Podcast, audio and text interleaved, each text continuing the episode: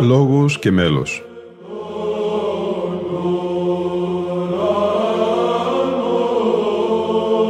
Προσεγγίσεις στη μυσταγωγία της ψαλτικής τέχνης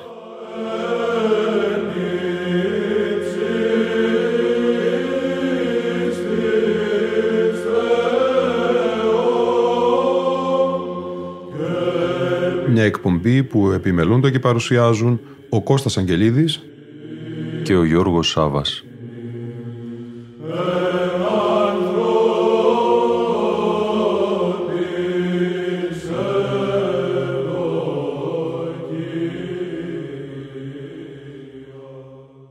Αγαπητοί φίλοι ακροατές και φίλες ακροάτριες, μία φωτεινή μορφή του 16ου αιώνα, μία από τις σημαντικότερες προσωπικότητες μετά την πτώση της Βυζαντινής Αυτοκρατορίας, ο Όσιος Μάξιμος ο Βατοπεδινός, ο γνωστός στη Ρωσία ως Μάξιμος ο Γρεκός, θα απασχολήσει την εκπομπή «Λόγος και μέλος» σε ένα πολύπτυχο αφιέρωμα που ξεκινά από σήμερα.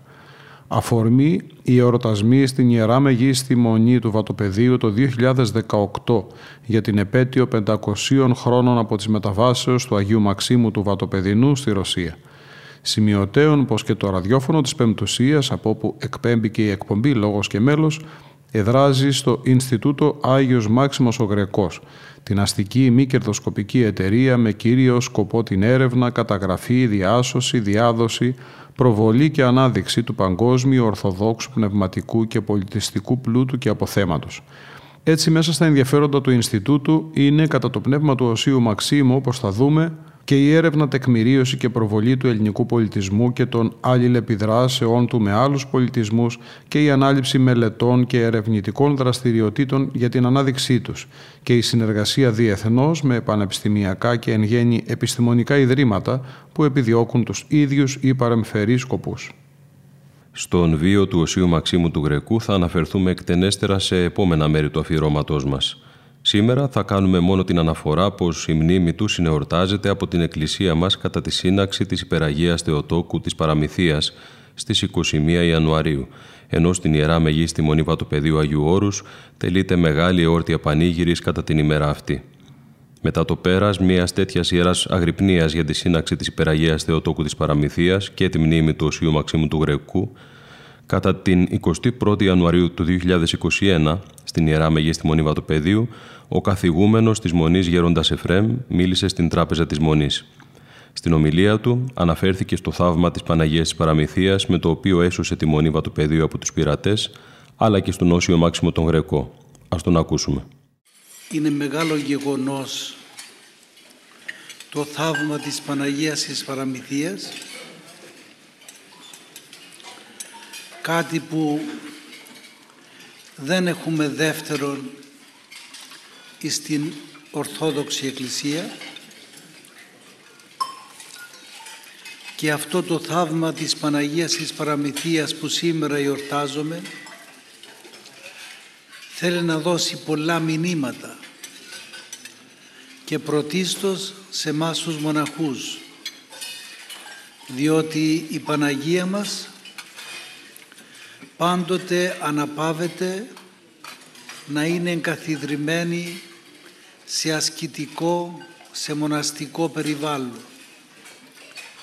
Γιατί αυτή ως πρώτη μετά τον ένα είναι μοναχή μετά τον πρώτο μοναχών και ασκητήν, αρχιασκητήν των Κύριων Ιησούμ Χριστό μας.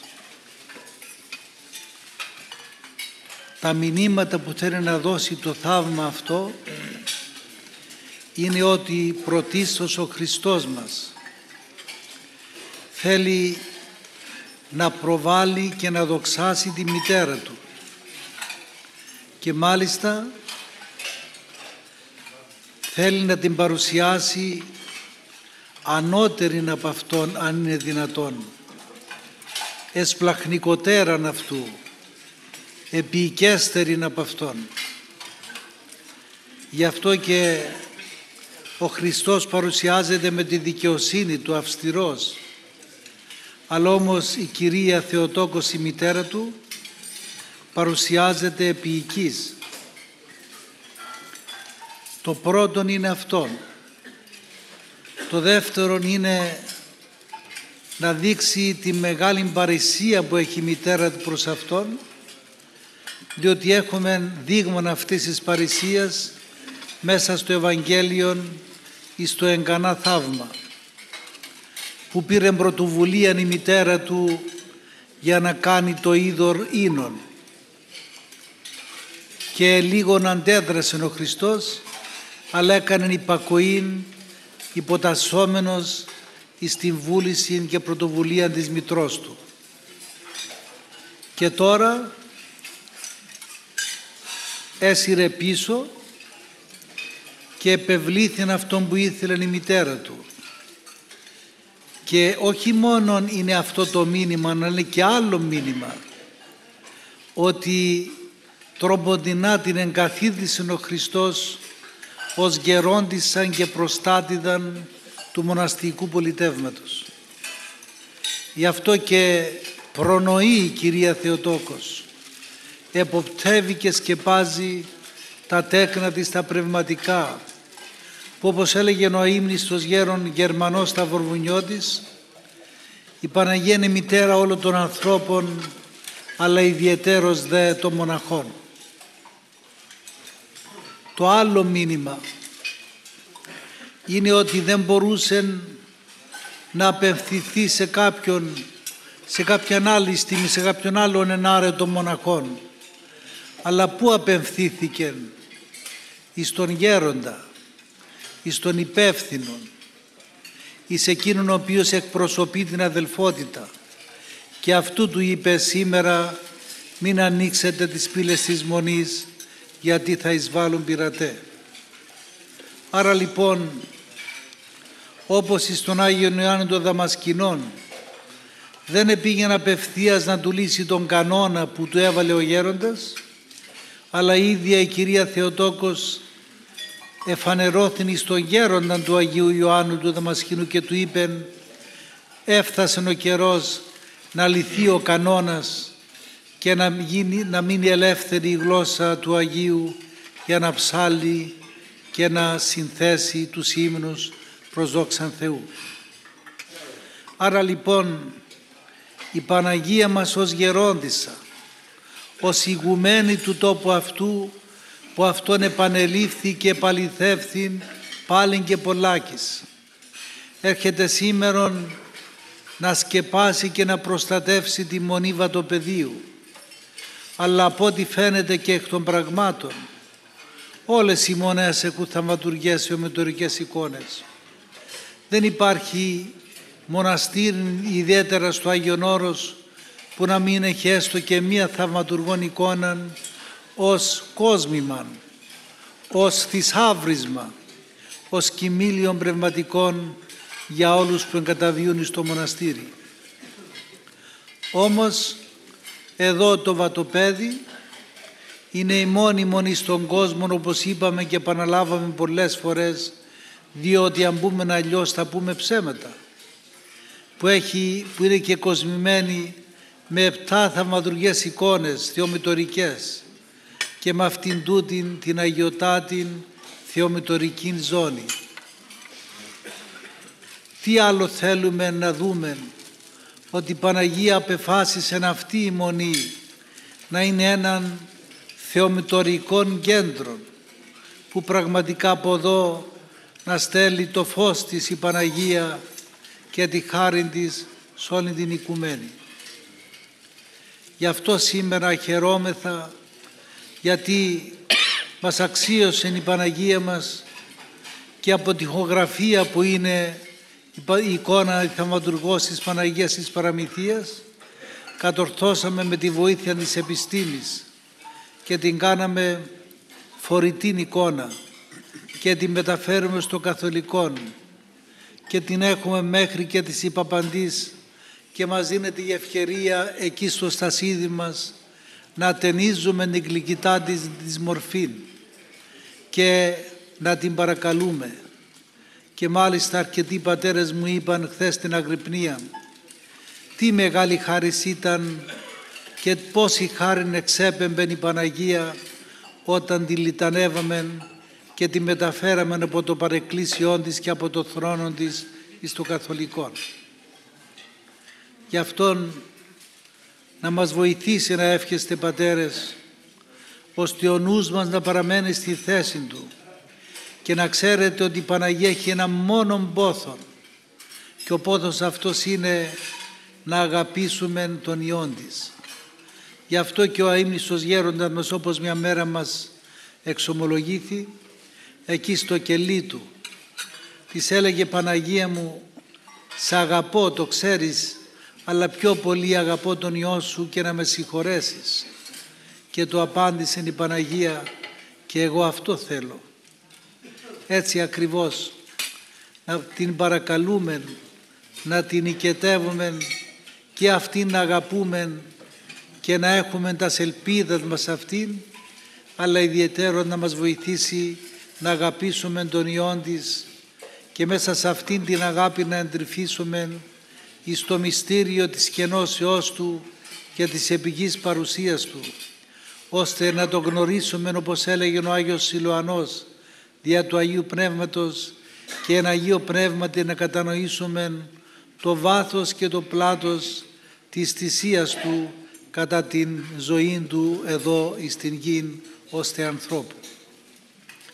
Επίσης έχουμε τον Όσιο Μάξιμον, ο οποίος και αυτός ήρθε με τόσον πόθον να έρθει να φύγει από, τις από τα ακαδημαϊκά περιβάλλοντα που ήταν στην Ιταλία, που ήταν στην Κέρκυρα και ούτω καθεξής και να έρθει εδώ στη Μονή Βατοπεδίου.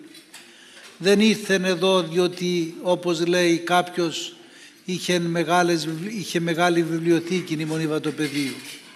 Δεν νομίζω ότι το κάθε αγιορτικό μοναστήρι έχει μεγάλη βιβλιοθήκη και έχουν, το κάθε μοναστήρι έχει και πολλά χειρόγραφα και παλέτυπα. Αλλά έχω την ταπεινή γνώμη ότι ο Άγιος Μάξιμος ήρθε εδώ γιατί είχε αρκετές προσωπικότητες πνευματικές. Μπορεί με να μην ήταν κοινόβιον που έπρεπε να είναι και ο ίδιος ο Άγιος πάντοτε στα γραφόμενά του υπενθύμιζαν στους κυβερνώντας τη μονή. Ναι μεν μπορεί να κάνουν υπακοή σε γέροντα μέσα στο ίδιο ρυθμό, αλλά όμως δεν μπορούμε να έχουμε αχτιμοσύνη. Και αυτόν ο Άγιος του έθιγε σε πάσαν ευκαιρία ώστε συνεχώς να ενθυμίζει τους παραδελφούς του Βατοπεδινούς ότι έπρεπε να επιστρέψουν εις το παραδεσιακό κοινοβιακό πολίτευμα. Και αυτόν ο Άγιος ήρθε διότι ήταν ο επίσκοπος Μυνθήμης ο Μαλαχίας ο οποίος ήταν ενδεδειμένος με προορατικό χάρισμα. Ήταν τότε και ο Άγιος Νύφων, ο Αρχιεπίσκοπος Κωνσταντινούπολιος, με τους μαθητάς του και όπως ξέρετε ο μαθητής του ο Μακάριος είναι βατοπεδινός. Δεν είναι Διονυσιάτης στην ουσία, διότι από εδώ έφυγε με την ευλογία του γέροντος του, του Αγίου Νύφωνος και πήγε να μαρτυρήσει όχι διότι ήθελε να ξεπληρώσει κάποιαν προδοσία ή άρνηση, αλλά πήγε να μαρτυρήσει από καθαρόν θείον έρωταν με την ευλογία του γέροντός του. Και μάλιστα ο βιογράφος του Αγίου Μακαρίου και του Αγίου Νύφωνος λένε ότι ο Άγιος μόλις επέτυχε στο μαρτύριο και η ψυχή του εν μαρτυρίου έφυγε στον ουρανό αμέσως ο Άγιος είδε από εδώ το μαρτύριο και είπε στους μαθητές του αυτήν την ώρα ο αδελφός μου Μακάριος ετέλειωσε εσείως το μαρτύριο προς του Χριστού. Άρα λοιπόν οι πνευματικοί πατέρες που ήταν εδώ νομίζω ότι ήλκησαν τον τότε Μιχαήλ Τριβόλιν και μετέπειτα μοναχών Μάξιμο Βατοπεδινών να έρθει στη Μονή. Ήταν βέβαια λόγιος. Ήταν άνθρωπος σωστός που ήθελε τη σωστή και αληθινή διδασκαλία ήθελε να βιώσει τον Χριστό. Γι' αυτό και όταν ήρθαν οι παράκλησεις από την Εκκλησία της Ρωσίας για να βοηθήσουν εκεί τα, την κατάσταση της Εκκλησίας, αμέσως και η κοινότης και ο πρώτος και το Πατριαρχείο παρεκάλεσαν τη Μονή Βατοπεδίου. Και τότε παρόλο που στην αρχή τον ήθελαν τον πατέρα Μάξιμον, Απευθύνθηκα σε έναν γέροντα Σάβα που ήταν και γέρον στην ηλικία. Όμως τους παρεκάλεσαν εγώ είμαι πολύ ασθενής και δεν θα μπορώ να ανταποκριθώ.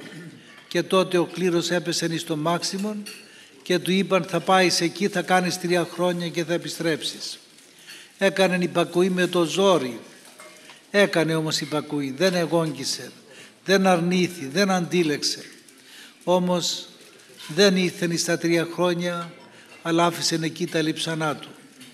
Γι' αυτό σήμερα στη Μεγάλη Είσοδο μνημόνευσα τον Πατριάρχη της Ρωσίας Αλέξιον, ο οποίος μας έδωσε το τεμάχιο του Αγίου Λουψάνου που έχουμε σήμερα και προσκυνούμε και ήρθεν και συνετελέσαμε με την αίτησή μας και την παράκλησή μας στον Πατριάρχη Αλέξιον να επαλευθεί και η επιθυμία και το όνειρο του Αγίου Μαξίμου να επιστρέψει στη μετανιά του και επέστρεψε το λείψανό του. Μεγάλα τα μαρτύριά του. 26 χρόνια φυλακισμένος. 18 χρόνια χωρίς τη Θεία Μετάληψη. Οι κακούργοι, οι φωνιάδες, οι πόρνοι, οι μοιχοί, εφόσον μετανοήσουν, δικαιούνται να κοινωνήσουν του τιμιωτάτου σώματος και αίματος του Χριστού. Ο Άγιος Μάξιμος δεν είναι δικαιούτο και έκανε υπομονή και έδειξε καρτερία και σιωπούσε προσευχόμενος. Δεν του επέτρεπε, ούτε του έδιναν βιβλία να διαβάζει, τίποτα απολύτως, ούτε να γράφει. Και έγραφε με το κάρβονο στους τοίχους αυτού του υπονόμου που ήταν φυλακισμένος. Και όπως λέει ο βίος του άγγελος Κυρίου, του μετέφερε τα μυστήρια και ότι είχε τόσο πόθο να κοινωνήσει. Είχε τόση αγάπη και τόση νοσταλγία και τόσον θείον έρωταν να κοινωνεί του τιμίου σώματος και αίματος του Χριστού. Αλλά όμως η χάρη του για να τον προβάλλει ως πρότυπον, για να τον βοηθήσει να φτάσει σε μέτρα πνευματικά μέτρητα, επέτρεψαν αυτόν τον πειρασμό. Και σήμερα είναι Άγιος στην Εκκλησία της Ρωσίας και τιμάται και εδώ και προσπαθεί η μονή της μετανοίας του και να τον προβάλλει και να τον δοξάσει και πραγματικά να τρέφεται από τα συγγράμματά του που θέλουμε να τα διεκπαιρεώσουμε και να τα παρουσιάσουμε ώστε το πλήρωμα της Εκκλησίας να ωφελείται από το φωτισμό που του εχάρισε το Πνεύμα του Άγιο. Ας οικετεύσουμε τον Άγιο Μάξιμον να μας βοηθήσει ώστε να συνεχίσουμε την πνευματική μας πορεία με αίσιον πέρας. Αμήν. Στο υπόλοιπο της σημερινής πρώτης αφιερωματικής εκπομπής μας στον Όσιο Μάξιμο τον Γρεκό θα ξεκινήσω με την ακρόαση του μεγαλύτερου μέρους της μεγάλης εορτίου Αγρυπνίας που τελέστηκε στα 2018 στην Ιερά Μεγίστη Μονή Βατοπεδίου στη μνήμη του Οσίου μαζί με την εορτή της Παναγίας της Παραμυθίας, η μετάδοση της οποίας θα ακολουθήσει σε συνέχειες. Σήμερα ακούμε απόσπασμα από την αρχή του Εσπερινού, το Ισελεύσομε, έως και το Μακάριο Σανίρ.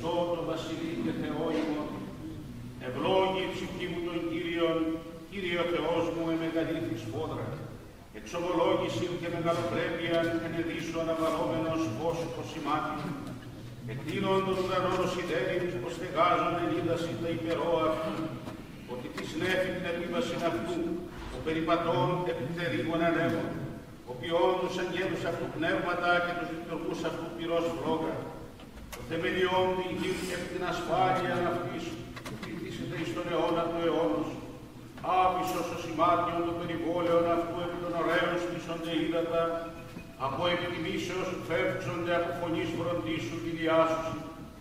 Αναβαίνουν συνόροι και καταβαίνουν παιδεία εις των τόπων των εθεμελίωσης αυτά. Όριον έθου, οού παρελεύσονται, του δε επιστρέψους καλύψε την γη. Ο εξαποστέρων μηγάς εν φάρανσιν αναμέσων των ωραίων διελεύσονται ύδατα. Ότι ουσι πάντα τα θηρία του αγρού προσδέξονται αιώνα γρήγης δίψαν αυτών Επ' αυτά τα πετεινά του ουρανού κατασκηνώσει εκ μέσω των πετρών δώσου συμφωνήν. Ότι όροι εκ των υπερών αυτού από καρπού το έργο σου πορταστήσεται η γη. Ο εξανατέλων κόρτο της πύρεση και ευλόγη τη δουλεία των ανθρώπων. Του εξαγαγήν άρτων εκ της γης και ήλος εφραίνει καρδίαν ανθρώπων. Του ηλαρίνε πρόσωπον ελαίο και άρτος καρδίαν ανθρώπου σκρίζει. Πορταστήσονται τα ξύλα του πεδίου εκέδρη του Λιβάνου ας εφύτευσας. Εκεί στρουθεί ενός έσωση του ερωδίου η κατοικία ηγείται αυτόν. Όρη τα υψηλά της ελάφης, πέτρα και τα φυγή της λαγωής. Επίησε σε λίδινης καιρούς, ο ήλιος έγνω την δύση αυτού, έρθουν σκότος και εγένετον ύξ. Εν αυτοί διελεύσονται πάντα τα θηρία του δρυμού.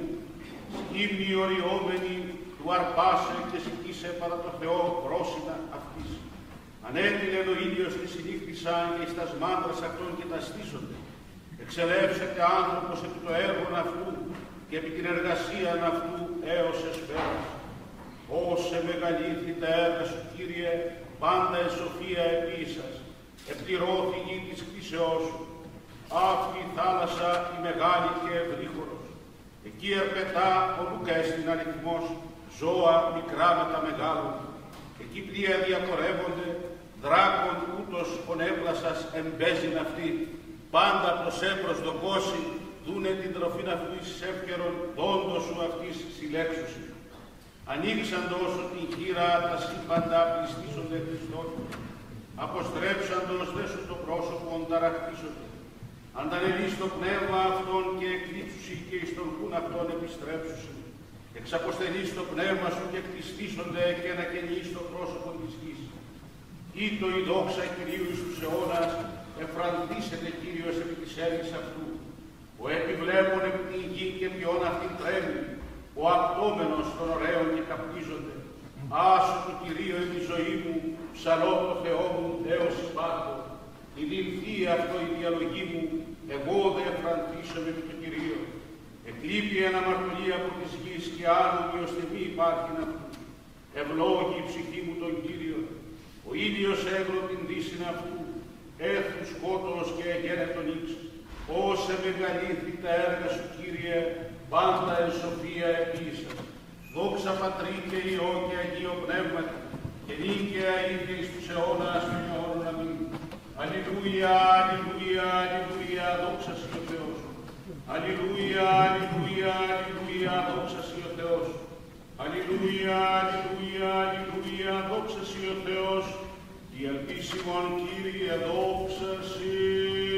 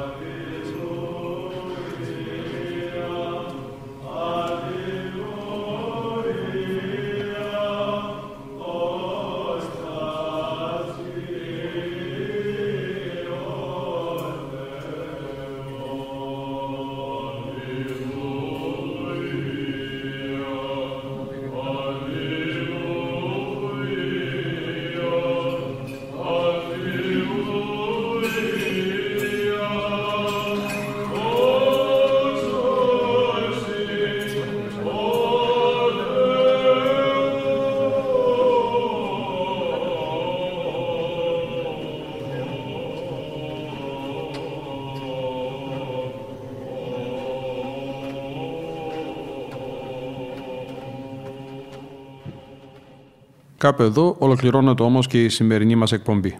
Ήταν η εκπομπή Λόγος και Μέλος που επιμελούνται και παρουσιάζουν ο Κώστας Αγγελίδης και ο Γιώργος Σάβα. Στον ήχο ήταν σήμερα μαζί μας ο Γρηγόρης Έρελης.